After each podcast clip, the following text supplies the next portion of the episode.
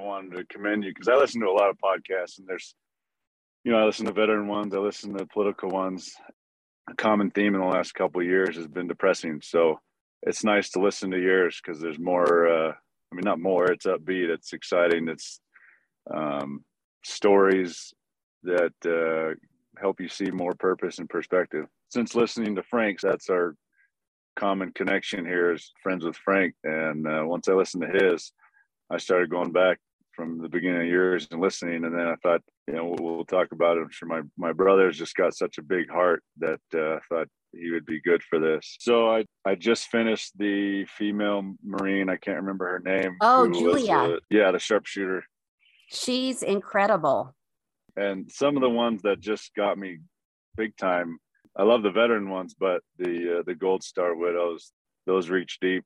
First, a huge shout out to Josh. Thank you very much for those kind words about my podcast. It means a great deal to me, especially from someone who served our country, because you are the heroes, and I am honored that you listened to this podcast. Thank you from the bottom of my heart. Second of all, I originally planned for this podcast episode that you're about to hear to come out on Tuesday. But as it so happened, I was part of an event called Hope on the Hill at the Utah State Capitol. Hope on the Hill is an evening where we remember veterans. Veterans are invited, and it is all about raising awareness for veteran suicide, for veteran mental health. It was a wonderful occasion that I was able to become involved with. We had dinner, a fantastic speaker.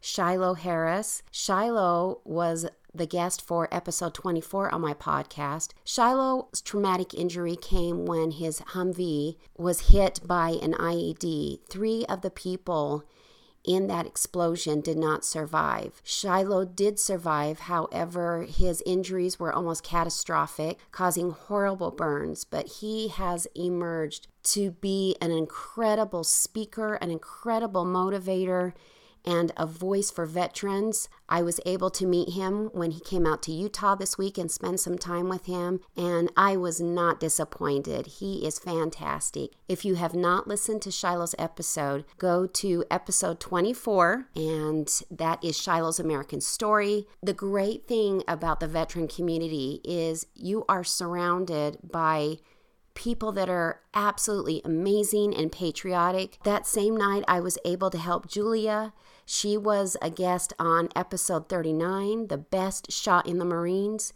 Julia raises awareness for veterans' mental health through the arts. I was able to assist her and some other folks in setting up an incredible display of art by veterans who have healed through the arts grateful for Julia's friendship. And lastly, I was able to introduce Justin Meller to Shiloh Harris.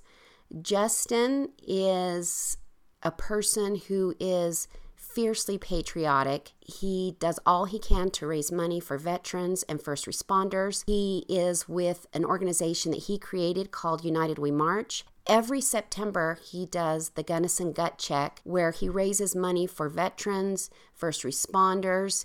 It is amazing. If you want information on that, please check out the Gunnison Gut Check or United We March. This is a very important, almost spiritual event. I can't say enough about it. But check out those three episodes if you have not listened to them. And then finally, today's episode is with John and Joshua Nicholson. John and Joshua are brothers who served in the U.S. Army. They have a deep appreciation for family, service, and their country. On this episode, John and Josh share their thoughts on the military, lessons learned, and American greatness. This is Josh and John's American Story. Welcome to this episode of We the People, Our American Story. My guests today are brothers Josh and John Nicholson. Welcome to the both of you.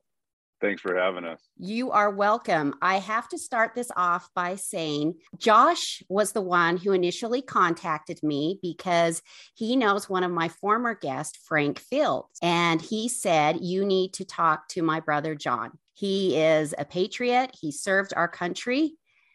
But what Josh neglected to tell me, which John informed me, is that Josh has served our country as well, that he is a patriot, and that as an older brother, I don't know if you know this, Josh, but John said that he really looks up to you and that yeah. you were a main force for him joining the military.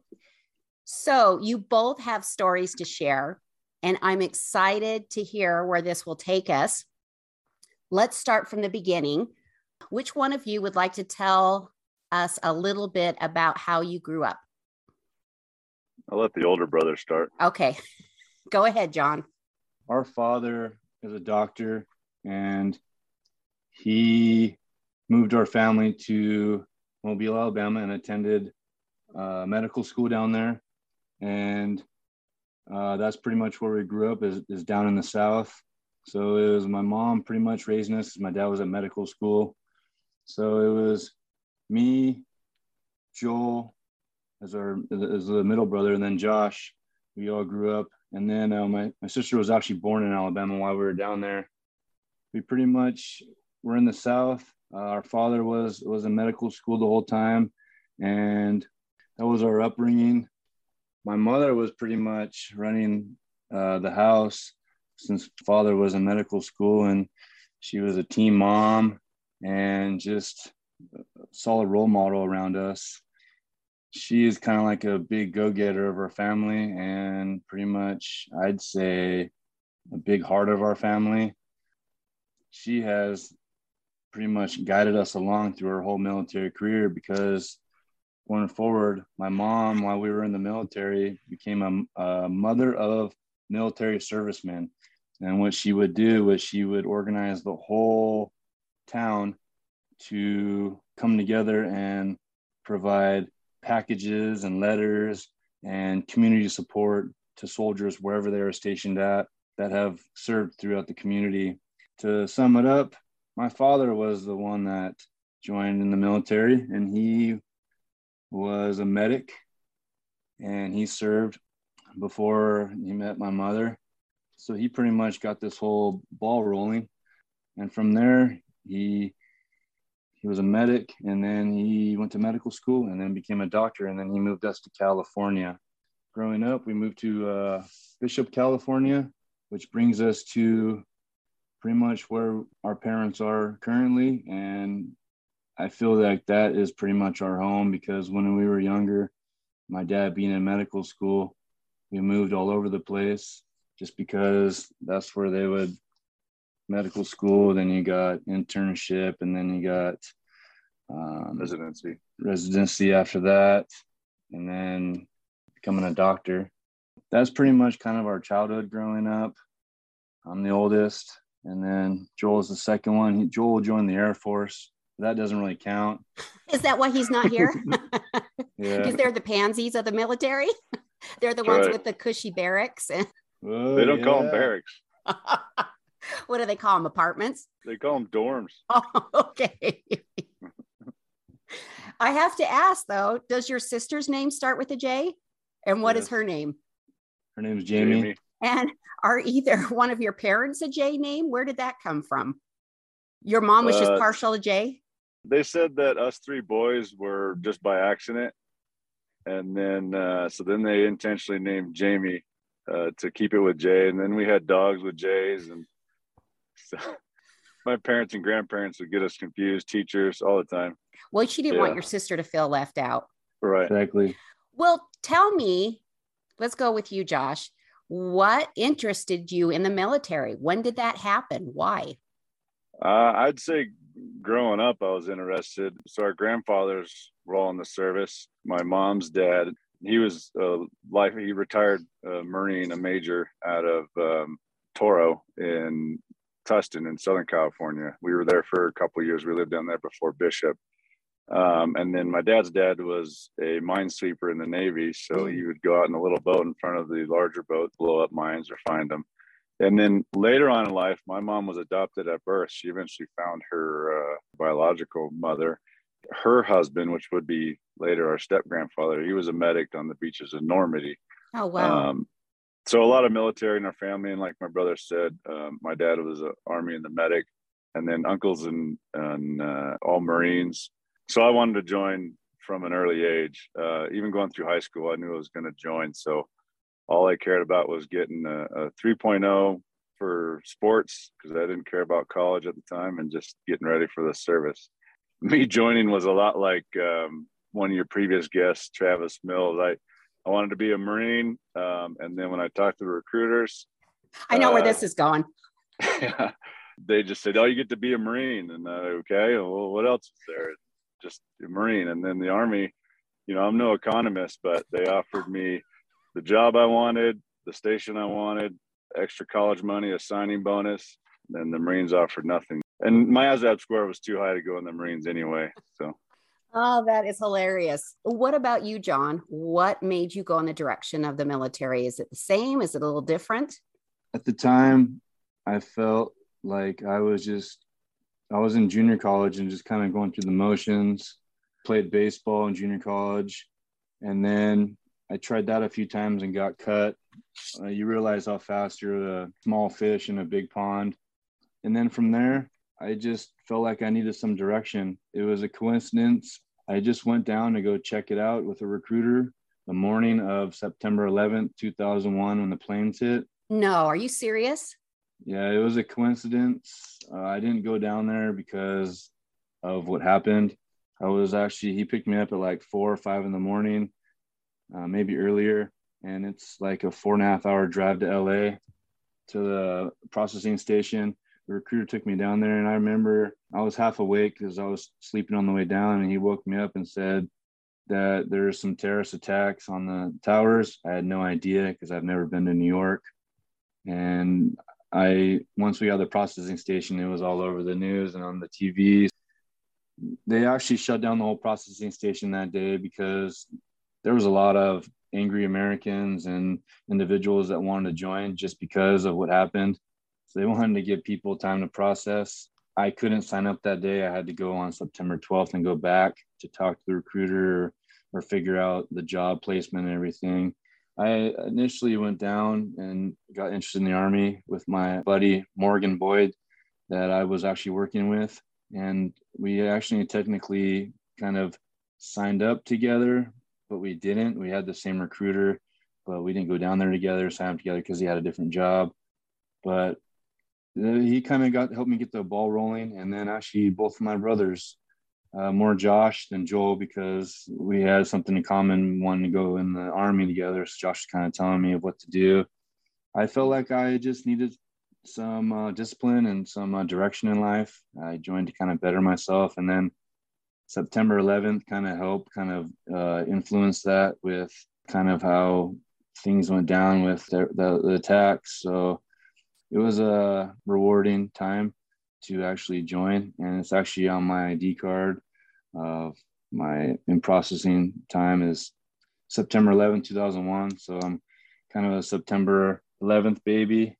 And if I would have stayed in, I could have been retired by now. But hey, should shoulda, coulda.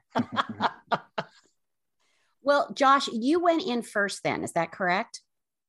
Yes, ma'am. I went in uh, delayed entry. Okay. Can you walk us through your military experience, what that all entailed?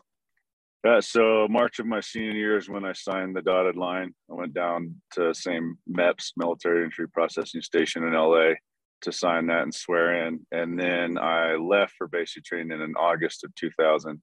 Uh, I decided to be a combat engineer because as the recruiter's going down the list for me, uh, he was explaining what each job was, and then he said engineer was about explosives, and so I said that's me.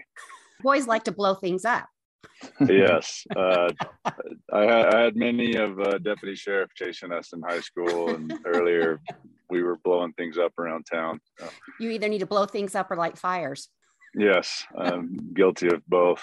Uh, so basic training for me was at Fort Leonard Wood in Missouri. The nickname Misery uh, definitely uh, holds high there. I started in August where your hands get burned when you're doing push-ups on the asphalt, and then ended. Uh, I think it was the 17th or 19th of December where your hands are freezing cold on the on the asphalt. Misery is.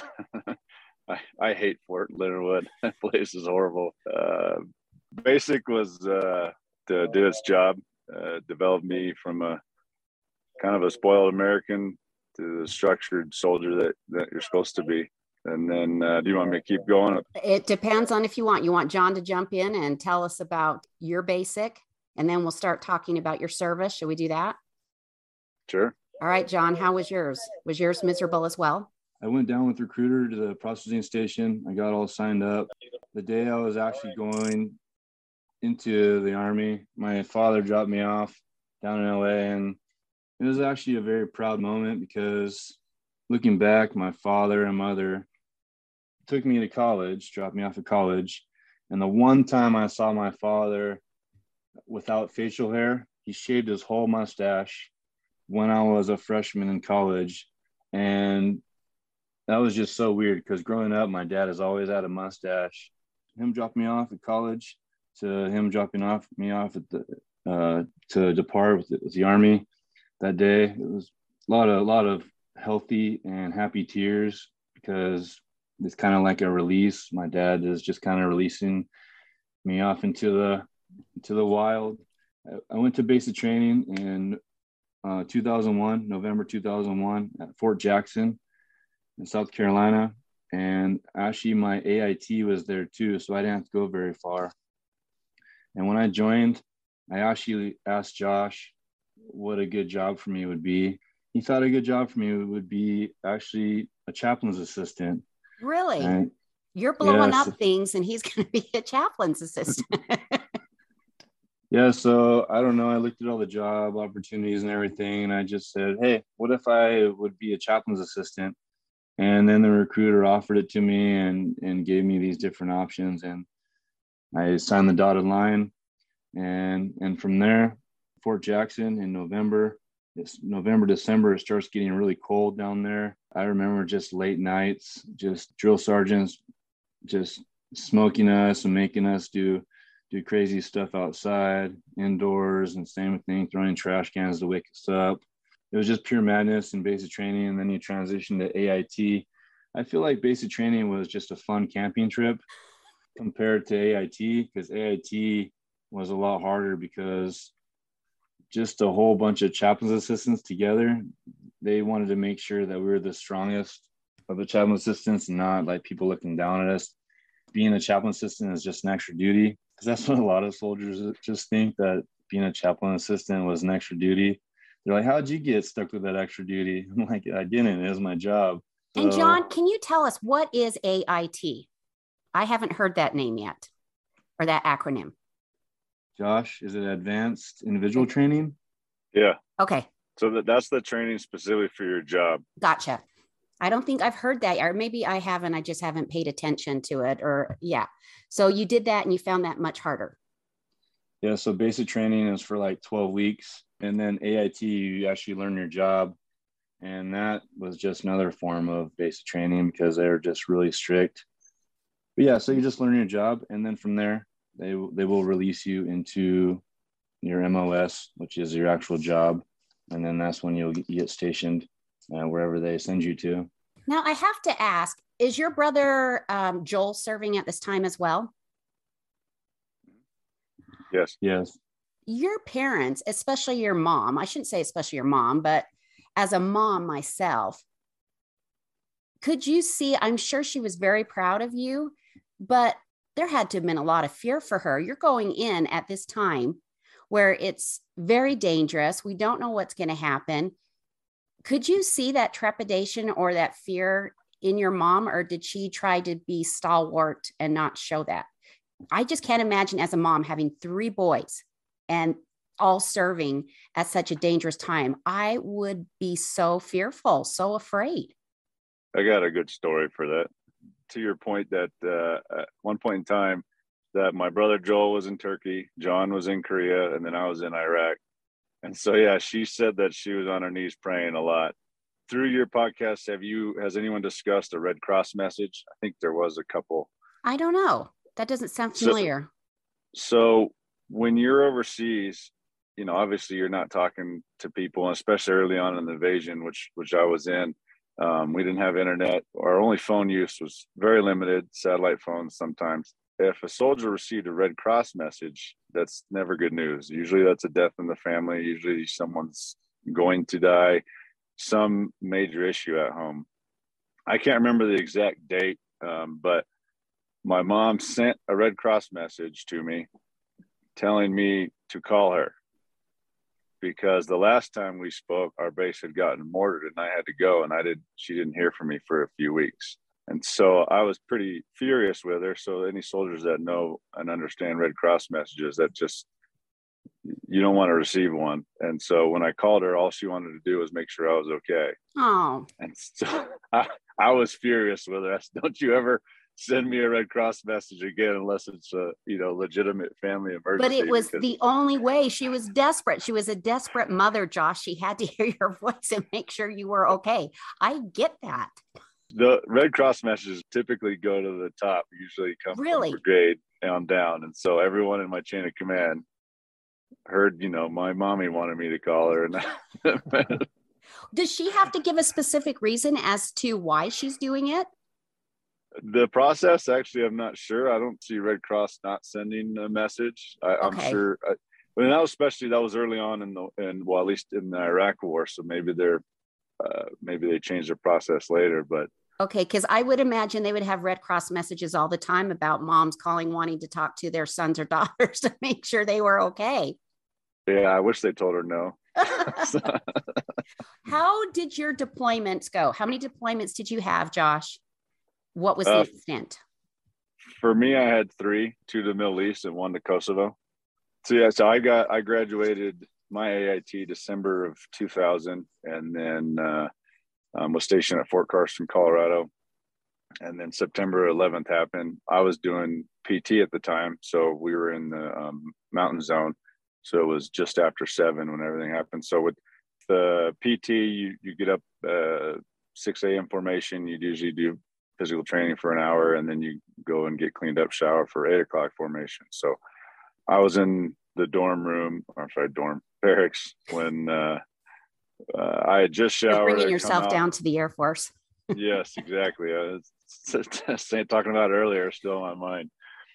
Um, one of my roommates had come out and, and told me to turn on the TV, and the first plane had just hit.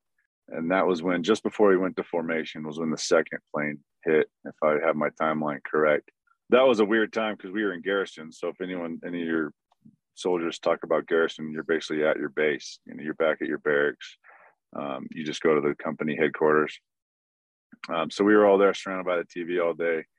The base got shut down. Nobody was leaving or going. And, and I actually had a plane flight scheduled to go home the following weekend to go see what would be my new biological grandmother that my mom had just met um, and her family. Obviously, the planes all got shut down. So I ended up they still let me go surprisingly but i drove from colorado springs to bishop which is about a 1100 miles or so um, at that point we all knew that we were going to get deployed somewhere and and uh, we wanted to for sure december of 01 uh, was my first deployment to kuwait it was in support of operation enduring freedom um, but we weren't necessarily we were in a hazard duty zone but wasn't you know combat anything we were doing uh, a lot of training, and then um, we got home in May of 02 and uh, and then left again just 10 months later to Iraq in March of 03. So our our unit, our division was the second wave behind third ID as far as Army goes from the south in Kuwait. And uh, that was a frustrating point for all of us because that's like sitting on the sidelines when you're on the football team and you know you want to get out there and play. Um, so that was um, March of 03, late March, early April when we deployed to to invade Iraq. With both of you on September 11th, and you're seeing what's going on, and you're hearing what's going on about the evil, what does that do? Does that pump you up to want to go and fight? Does it put a fear in you? What does that feel like? Good, John. For, for me, just being in the middle of the planes hitting and everything, I felt a sense of of bravery and courage. Uh, at the time, I wasn't even scared. It's just out of no idea. Uh, all those fears just went right over me. I got released by my father. He kicked me to the curb. No, he didn't kick me to the curb.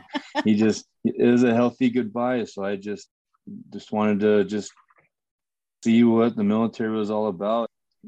It's crazy because it was a very uh, rewarding time to be a soldier because uh, actually the community, uh, people in airports, and you're wearing your uniform, they just thank you for your service. And this, uh, it just felt like your heart's just beating in a very, very uh, shining uh, way. You're just kind of walking around with your head held high, like this is a this is a very uh, great time to be in.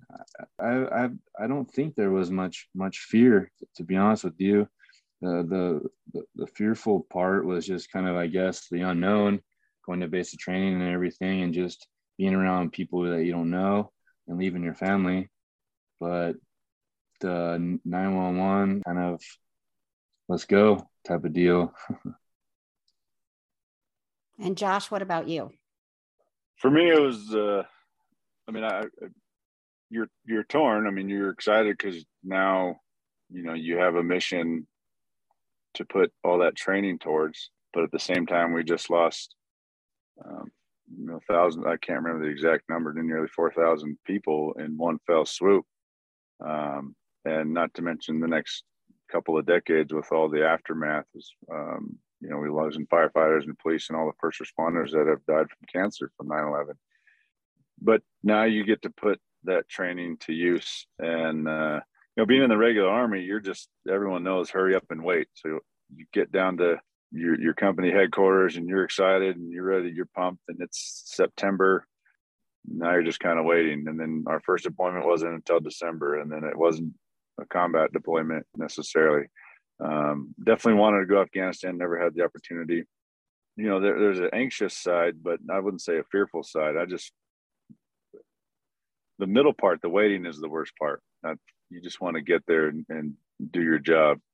Um, so for 9-11 i think all of us the majority of the soldiers were just ready for that next step. Where are we going to be sent? And the regular army is a slow moving beast. So you know special forces those guys can just get up and go. And often you know as much as i criticize the marines that's what they're designed uh, to do as well. They're a smaller unit that can just get get moving. So that's a nice benefit for them. Although uh, they do eat crayons right they do eat crayons there's you know the uh, the way that the MEPS works is uh, when everyone's brought into one room and they have um, a set of uh, crayons and a piece of paper, and if you grab the crayons and you draw, you go to all the other branches, and if you eat one, then you go to the Marine. Oh, that's funny. I haven't heard that one before. oh, that's hilarious. Did you see heavy action then, Josh? I guess it'd be hard to define heavy. I'd say more than some, less than others. How uh, about were you ever worried that you weren't going to come out of that fight alive? So the two the two times I think I carried the most fear and the most anxiety were when we were crossing that DMZ zone between Kuwait and Iraq, that oh dark 30 morning. And then pretty much the third to last day that we were leaving Iraq because for whatever reason and all the Army's infinite wisdom, our little fob was about a 30 minute or so drive to the uh, Air Force Base where we were going to fly out and be done. Well, they take all our weapons and all our equipment and our protective gear away from us, minus our helmets. And so we're riding in these five tons and and uh, Humvees without anything, with a couple of gun trucks and so I thought, I said, just God, if I'm going to die, I don't want to die, you know, on the third day out. And then during the whole year I was there, if God was going to take me, I was prepared for that. But I didn't want to get blown up on the toilet because they mortared the heck out of us and they would hit near. And I just didn't want to be that soldier using the toilet and get blown up. Guess what? After you got blown up, you probably wouldn't even care. No, but that was just. But you didn't want your mom to receive something that said yeah, your exactly. her son got blown up on the toilet. Yeah. there was one night that uh, I would, you know, showers were few and far between, but towards the end of our deployment, we had established some showers. And there was one night I was showering and we got mortared and I, I was soaked with soap and everything. And I just put my flak jacket on and I was in my boxers and sandals. Just, you basically just have to wait till it's over if, if you're not on the perimeter. Uh, John, so here you are, you're a chaplain's assistant. That can be a heavy duty if I'm understanding that correct. Yeah, you're it can be. Uh, you're just in full support of the chaplain. You're his driver, you're his bodyguard, you're his secretary, you're pretty much his right hand man because the chaplain doesn't carry a weapon in war. No, he carries no, he carries the Bible. He doesn't carry a gun. No, I think it, it might have changed since I've been out, like been, uh, with them being able to carry a, a sidearm. Yeah, but we carry the M16. We were just his driver, and yeah, if if some things went down, then he, yeah, he, he doesn't he doesn't have anything. So yeah, you're pretty much uh, just looking out for him. You hear a lot of stories because a lot of the soldiers they come to the chaplain just for for grief, hardship, any kind of counseling they need, things rough on marriages and and, and relationships and family back home, just anything that that comes back to the chaplain. So that was all confidential for him, for everybody that he would see, but I would still have to be a part of it because I'd still be friends or make friends with soldiers within the unit and the battalion um, because I was his, his assistant. How many deployments yeah. did you have? Once I left the States, I got stationed in South Korea. I was there for 19 months. So I actually, that was my only duty station. I was in for a short term, the, the minimal, and I was in South Korea the whole time when was both of your exits from the military? Or when were i should say? John. I got out in uh, november december timeframe 2003 my initial uh, commitment was two years and two months. And then once you get out you have to still commit for the eight years. I'd be in the inactive ready reserves for five years and 10 months for the remaining time of the eight years so I really didn't know what it was like to be a soldier in the in the states. I was a soldier in South Korea the whole time, so that was all I knew. I technically got out twice. I did uh, August of 2000 to August of 2004, and then I missed it, so I went back in in December of 06, and then got out again. That was the the National Guard, um, and then I got out again February of 2010. What does it mean for you to be a part of the service? What kind of camaraderie do you have? You two are brothers. Do you feel that brother connection with other people in the military? And what did the military teach you? What is something that you will always keep with you? Wow. Military, especially I think 20 some years ago. I mean, I, teach you a lot. Like John said earlier, he he was uh, uh, just kind of needing direction and structure, and and that definitely gives that to you. Especially for me at 18, for whatever reason, I knew that if I went to college, that I just was gonna party and and drink and just get absorbed and fall into all that. So thankfully, I made the decision to go in, and I turned 21 in Iraq, and so that was probably a really good thing for me because I couldn't even have any drinks.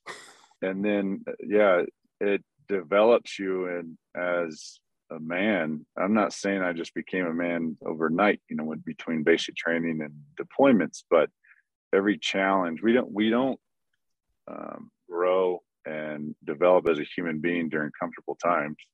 We do that during discomfort and basic training is designed for discomfort. Your training itself is designed for discomfort. Just going out downrange you know when you're at uh, well for john and in Seoul and South Korea, and for myself at Fort Carson, you go downrange for anywhere from two to six weeks at a time. So no phones, you're not eating out, you're not, you don't see your car. All that stuff is just designed to break you down and then build you back up. That they do a very good job of that. because I wasn't the same. I think the people, probably the two people that you could ask or that that could tell you the best uh, or describe, I should say, describe how I changed from my time, especially in Iraq, would have been my mom and my sister. I wasn't always a confident or just speak the truth kind of guy prior to all that.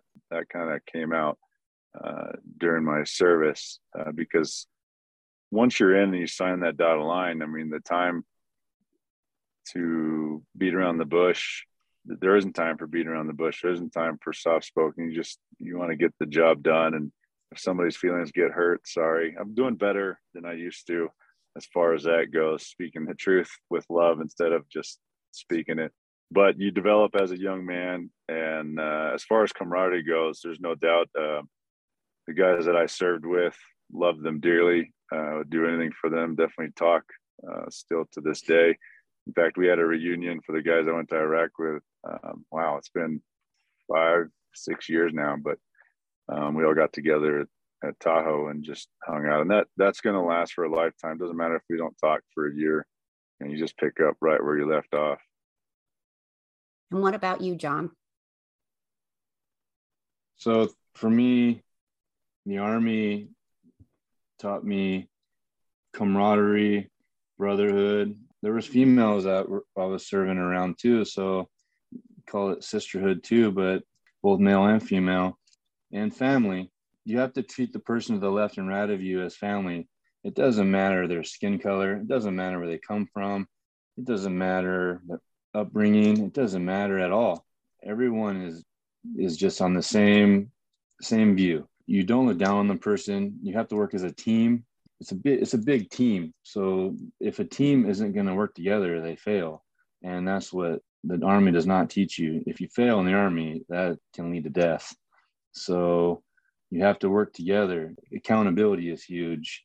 And so that's what taught me. And Josh mentioned that he's still close friends with all the people, well, the guys that he served with when he was overseas.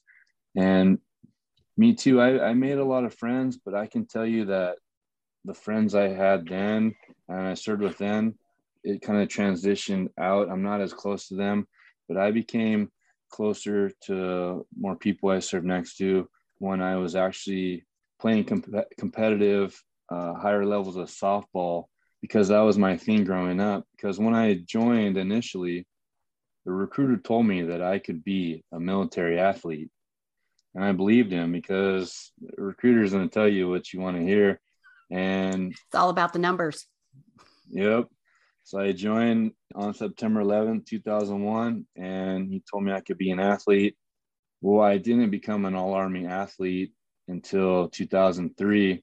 So that whole year and everything, or 19 months of developing in Korea, developed me to uh, just develop and hone my skills within the softball industry and be an all, all army or military athlete. And that was actually my job when I actually transition to getting out of the military, which which was great. What have you both been doing since you got out of the military? Josh, you were talking to me before that you were a police officer and you're no longer a police officer. Yeah. So, like I said, my last deployment was to Kosovo when I signed my contract for the National Guard. Uh, as any vet will tell you, when when the Army wants theirs, they'll get it. So I signed a contract, and two out of the three years was stabilized and almost to the day that last year they plucked me to go to Kosovo, which as far as the deployment goes, it's like a vacation. Absolutely beautiful country. Internet service. I went to school full time while I was there. I just went to school, did PT, and did my job. That was my hardest deployment because I had my wife and my firstborn son at home, and I missed from one to two um, for him, and so that was tough. I'll never forget one. Uh, well, it was their morning, I think, so it was my evening. They're on the computer and I'm talking to my son via Skype, I think at the time. He was one and a half ish, and he went and reached behind the computer looking for me. That was gut wrenching. And that's the essential reason why I, you know, decided to no longer pursue the service, even though professionally I would have loved to, um, but family first. Um, so I got out my second time, February of 10, and then applied to law enforcement agencies, which at that moment after the recession was very hard because you might have five spots um, open at any given agency, and there'll be 500 applicants. God opened up an opportunity locally at our local sheriff's department here in uh, Inyo County. We live in Bishop, California. Um, and I got hired there in May of 2010. Um, I definitely had um, aspirations to go into law enforcement. Being a paramilitary organization, I thought I would thrive and fit right in. And my first five years uh, were just absolutely amazing. Loved every second of the job. I'd come on 30 minutes early and go off as late as I could. Obviously, not not charging overtime. I just loved it. Loved the deputies. The curtain was kind of unveiled for me in that fifth year as far as uh, administration goes.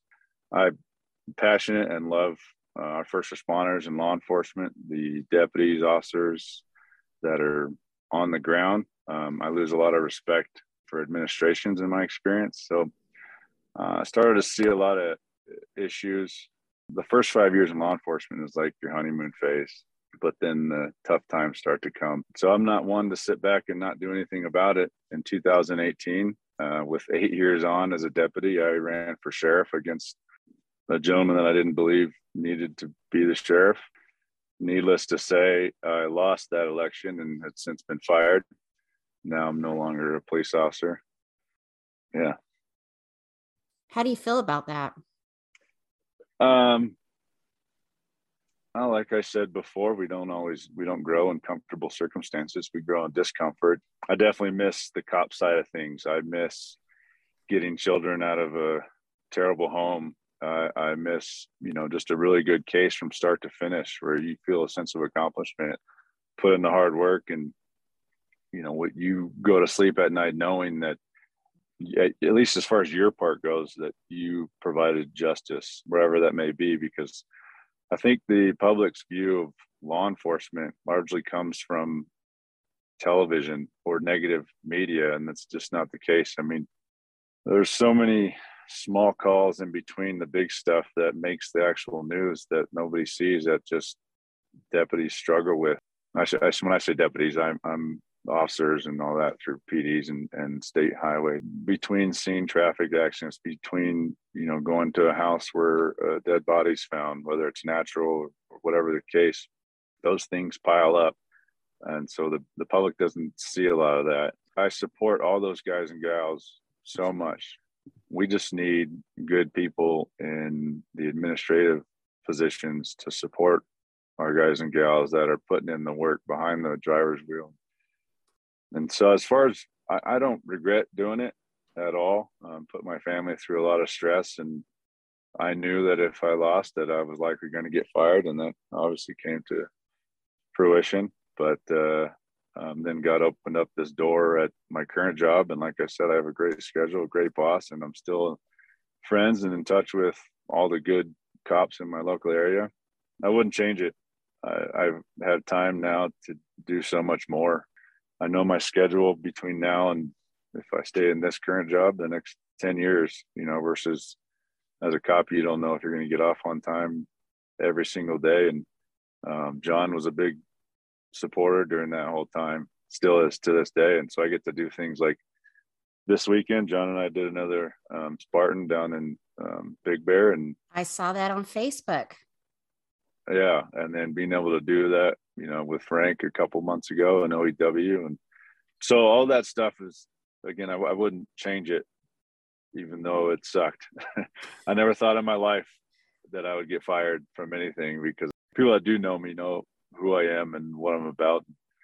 It sucked, but I wouldn't change it. And John, what has your road been since you got out of the military? Well, I once I got out, I went straight to junior college and I finished up junior college and graduated. And then fitness and softball has always been a big part of my life. So right when I was getting out of the military, I became an all army athlete so within the military, what you can do is you you put together a huge profile or a huge resume. What I built was a softball resume, and what you do is you send it off to headquarters, and headquarters was in uh, Texas, San Antonio. And what they do is, out of all those applications, whatever it may be, 50 to 100, uh, they only choose 15. They hand choose maybe 15, 20 people. No, no, no. They, they choose about 20, 25. I'm sorry. And then what they'll do is with those 25 people, they'll cut 10 people and then they keep 15 on the team. They flew me from South Korea to down to Texas to San Antonio. And it's a two week trial. You try out and you show what you got. And in those two weeks, you're either cut or you stay. Once you're cut, you go back to your duty station. And once you stay, you stay there and you'll stay for another month. And what you do is at the end of that month, you'll do all armed services, which the Navy, the Marines, the Air Force, and Army, they'll all come together and they'll meet in Florida and they'll just play three games a day for three days straight. And the best record wins gold medal. And I went in 2003 and we won a gold medal that year. That's one of my highest achievements in softball is winning that gold medal. So softball as what was really carried me over into my civilian life because that's where all the brotherhood and the camaraderie has really came about. And i've really made some really great friends. From there after i served college that was all great. Got my degrees. What really kind of changed me too is connecting with the wounded warrior amputee softball team. I had been living in minnesota at the time and one of the coaches asked me if I wanted to come out as a veteran and play on their team. So the Wounded Warrior Amputee softball team, they're a full team that is comprised of uh, athletes that are missing their limbs, left arm, right arm, uh, leg amputations, and uh, even even some some uh, veterans have some a lot of their you know they're not missing their limbs, but there's they still have some PTSD and other things, and they're able to play on the team. But it was such an honor to be invited to play with them because I just felt like I'm just another veteran. And to my left, there's a gentleman missing his left arm from elbow down, and he had a prosthetic on it. He got a ground ball one time, and he got so fed up with his prosthetic, he took it off and he threw it. And he threw it off to the side. And I'm like, man, and then to my right, I have another individual that is missing his his left arm. I became really good friends with him. His name is Greg Reynolds. What he does is when he goes up to to pick up a ball, he'll scoop it with his glove. He'll lift it up with his glove, and in one motion, he'll he'll flip his glove off and he'll grab it with his hand and he'll throw it in. And then to the right of him is another guy I, I became really good friends with, Nick Clark. And Nick Clark has actually been one of your guests recently yes. on on the yeah. podcast here. And so I became really good friends with those two right there. A few other that I've been really close with, but those two have really helped me and really kind of invited me to some things that have really changed my life, which includes Tough Mudders or Spartan races or hunting trips. And that was really kind of since I've been out of the military to answer your question, I'm a certified personal trainer and I, I do some other things for work, but really I I give of myself. By giving of myself, I, I feel a total like not not reassurance, but more like a satisfaction that I'm doing something that's outside of just myself. And that's what softball has kind of brought me to. Um, I know it's just a game, but it's more than a game to me. It's more of camaraderie and with that Wounded Warrior Amputee softball team, they've been really close to my heart and everything. And and to this day, they still play. What they do is this team travels around. The, they've actually gone out of the country, but they travel stateside, put an exhibition on on Friday evenings and then Saturdays, and they'll compete against able-bodied teams like police officers, firefighters, and they do great. And they beat them, and they're fine-tuned athletes it's, it's very respectful and, and, and humbling to see how they adjust to their injuries on and off of the field because I've, I've seen it all. I've seen the, the PTSD side of things, and I've seen also the, the struggle of physically, but every athlete or individual that I've came across, they don't let that stop them. They have a motto, and it's life without limbs is not limitless they take that to the higher levels and just that's what the military has taught me just a whole teamwork side of things and and with these hunting trips i've met guys along the way like Nick Clark, he invited me for a hunting trip, and that's what really brought me to a friendship with Frank Fields. It's it's like a full circle, and then now all these guys become family. That's what's really part of the the military acronym, the Army acronym. I wanted to key point this is the acronym is leadership. When we're taught in the Army, leadership stands for loyalty, duty, respect, selfless service, honor, integrity, and personal courage. So L D R S H I P all the way down. And one that always sticks out to me is selfless service because doing uh, things for others is way more satisfying than doing things for yourself. I have two last questions for you. The first one is Josh, why did you think it was important for me to hear and for my listeners to hear John's story? And John, the same will go for you. Why was it important for my listeners and for me to hear Josh's story? So, Tina, everything he just said is exactly why I reached out because there's no one that has a bigger heart than John. You know, as far as selfless service, you know, other than the sense of a greater purpose and accomplishment, you know, that's that's why John does it. He flies all over for these guys. I know they're appreciative, and you can just see it's it was fun to watch, especially when I first met Frank. I haven't got to meet all of John's um, Wounded Warrior buddies, but when I first met Frank and uh, their friendship. And at that point, they'd only been friends. I, I think, uh, correct me if I'm wrong, John, but less than a year. And uh, as a fellow veteran, you just see a brotherhood. Just it's that quick. And seeing his excitement because he took Frank to our local Eastern Sierra Disabled Sports program, and at the time it was a mountain biking excursion, and then skiing, or vice versa. Which which one was first, John? I can't remember, but skiing and then biking.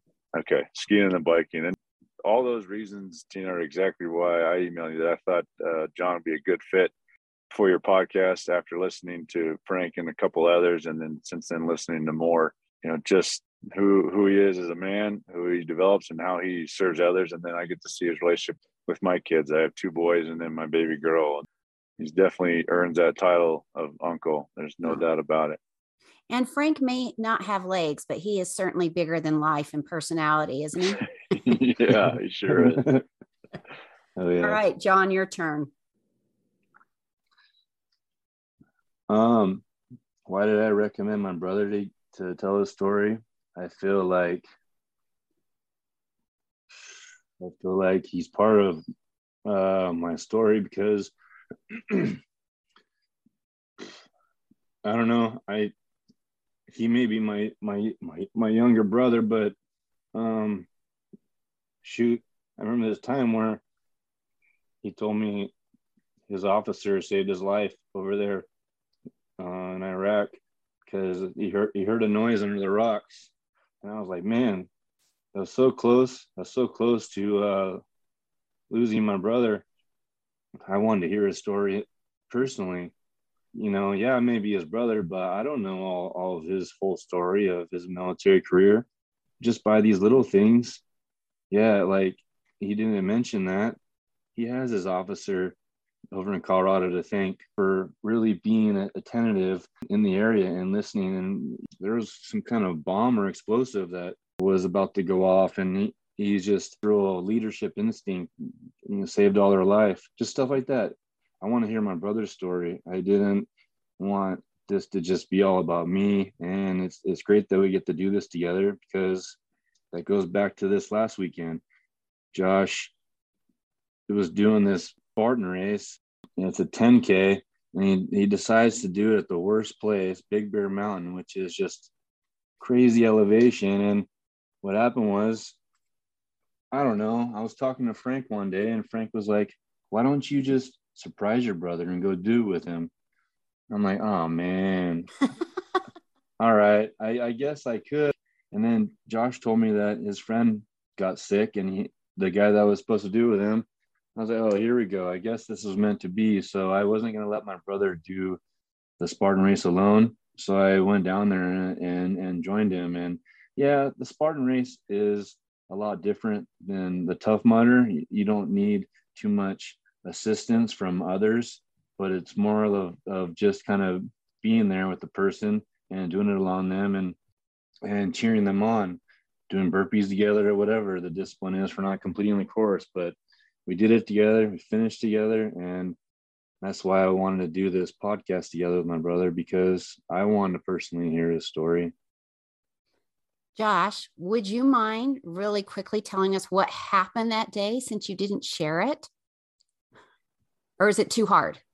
I'll just say that i had uh, i just had a great commander um, that uh, I'd love to get in touch with. I've tried over the years, but um, one thing I, I, learned when I went over there right before we went to Iraq, I got selected to, be the uh, commander's driver. And at the time, a lot of well, not at the time. I think most of the time, soldiers think that when you're in headquarters, you know, we call them headquarters pogues. Basically, they don't do anything. They just get to be in air conditioning and you know have a good sleep schedule well, I learned later that's not that's not the case. I also learned later from my second commander overseas that it's actually an honor to be selected as the commander's driver um, because much like John's responsibility to chaplain assistant, you're you're that guy's bodyguard. You're his uh, radio man. You're his mechanic. You you're you're everything. You have to have all that stuff prepped. And I had a great officer that our second commander. I didn't care for our first commander very much, but I did the job anyway. But and then when we had a second commander come in after three months in country, I became friends with him, and uh, he was a troops guy. There was no doubt that uh, he looked out for us, and uh, and then in turn we would go the extra mile for him. So he's uh, just a, a solid man.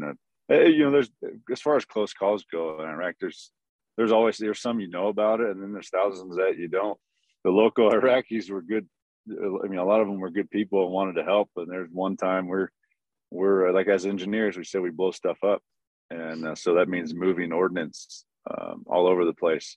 And we would be moving a cache of mortars to prevent those from being used in IEDs. And sometimes we'd use the local Iraqi police, and they're a very um, casual people, tossing them around. And one time, a dude dropped a a small 50 millimeter mortar on its head, and praise God, it didn't didn't uh, blow up, and so we didn't use them anymore for help. But uh, probably a good uh, idea. There's close calls all the time. Ones you know about, uh, which would be, I think, on the low side, a handful, and then hundreds that you'll you'll never know about. And is that why you didn't really want to share that because you're no different than any other soldier over there who experienced that? That's what yeah, I'm getting. Like I said I, earlier, I, I, I have a feeling that you're a very humble person. Am I right, John? Mm-hmm. Yeah. I guess it depends on who you ask. I think a lot of civilians uh, confuse confidence with arrogance. I think I get that a lot. Really? People, is he arrogant, John? No, he's confident. He's not cocky. There's a difference. Okay. Well, here is my last question that I ask every single guest. What does America mean to you? John, go ahead. America means to me, I would like to mention my grandpa Hanson. That's what America means to me. Somebody that came before me, did his duty, stood tall for his country, retired Marine officer, Pearl Harbor survivor. Me and Josh got to be around him growing up and yeah, we were little. We didn't get to hear too much of his stories, but one thing I do remember is we all got to watch the Pearl Harbor movie with him. It was kind of cool being next to him watching that Pearl Harbor movie because he he was really paying attention to everything. He thought it was well written out, but he's there's he's he said there's some some different things that went differently. But America means to me is yeah, the times these days, America is kind of, you know, up and down, but red, white, and blue, always respecting the flag, the valued freedom that we have, and our, our forefathers and my grandma too. Even if, you know the, the the support from home. That's just it's just all big team effort, and uh, just the country is we're we're lucky to be in America because we have so much freedom. It's because of the ones before us, and that's what freedom means to me. Josh, why don't you end it for us? Uh, so, America to me is uh, it's a blessing. Um, we didn't earn being born here for whatever reason. God chose each and every one of us to to be born here, and it's a blessing that we shouldn't squander. Um, I definitely don't plan on squandering that. Doesn't matter if I'm wearing a uniform anymore, you know, or not. My job now is to to raise two young men and my daughter, and I think often we hear, you know, parents want to create a better and easier life for their kids. Um, and I, am not saying that's a, a, bad outlook. That's not my outlook. I, am not here to to make their life easier. My goal is I want to raise young men and young leaders to take on challenges because that, that, look at what's happening in our country. My job as a dad is to raise them not to be comfortable, but to face the discomfort and face the challenges that they are going to have. Because I have a son that's getting ready to be a freshman, and the challenges that they have in high school are so different than the ones that, that John and I had 20 some years ago. And it's scary as a parent. And we just, we can't hold them at home forever. And my job is to prepare them for all of that. And I hope other parents the same because making their life easier doesn't make it necessarily better. So America is just a blessing to live here because we could have been, God could have had us born in any number of horrible countries. And the reason that our flag is flown across the world is it's a it's a beacon of light, it's a beacon of freedom, and God developed this country for that. And uh, I hope it continues to stand for that. And I know I'll stand for that until the day God takes me home. I cannot think of a better way to end it. Josh, John, thank you very much. Thank you so, so much for sharing your American story with us. Thanks for having us. Thank you, Tina. Don't miss a single episode of We the People Our American Story podcast. Visit www.wethepeopleouramericanstory.com, choose your favorite platform, and subscribe. We the People Our American Story is the podcast for Americans who love America.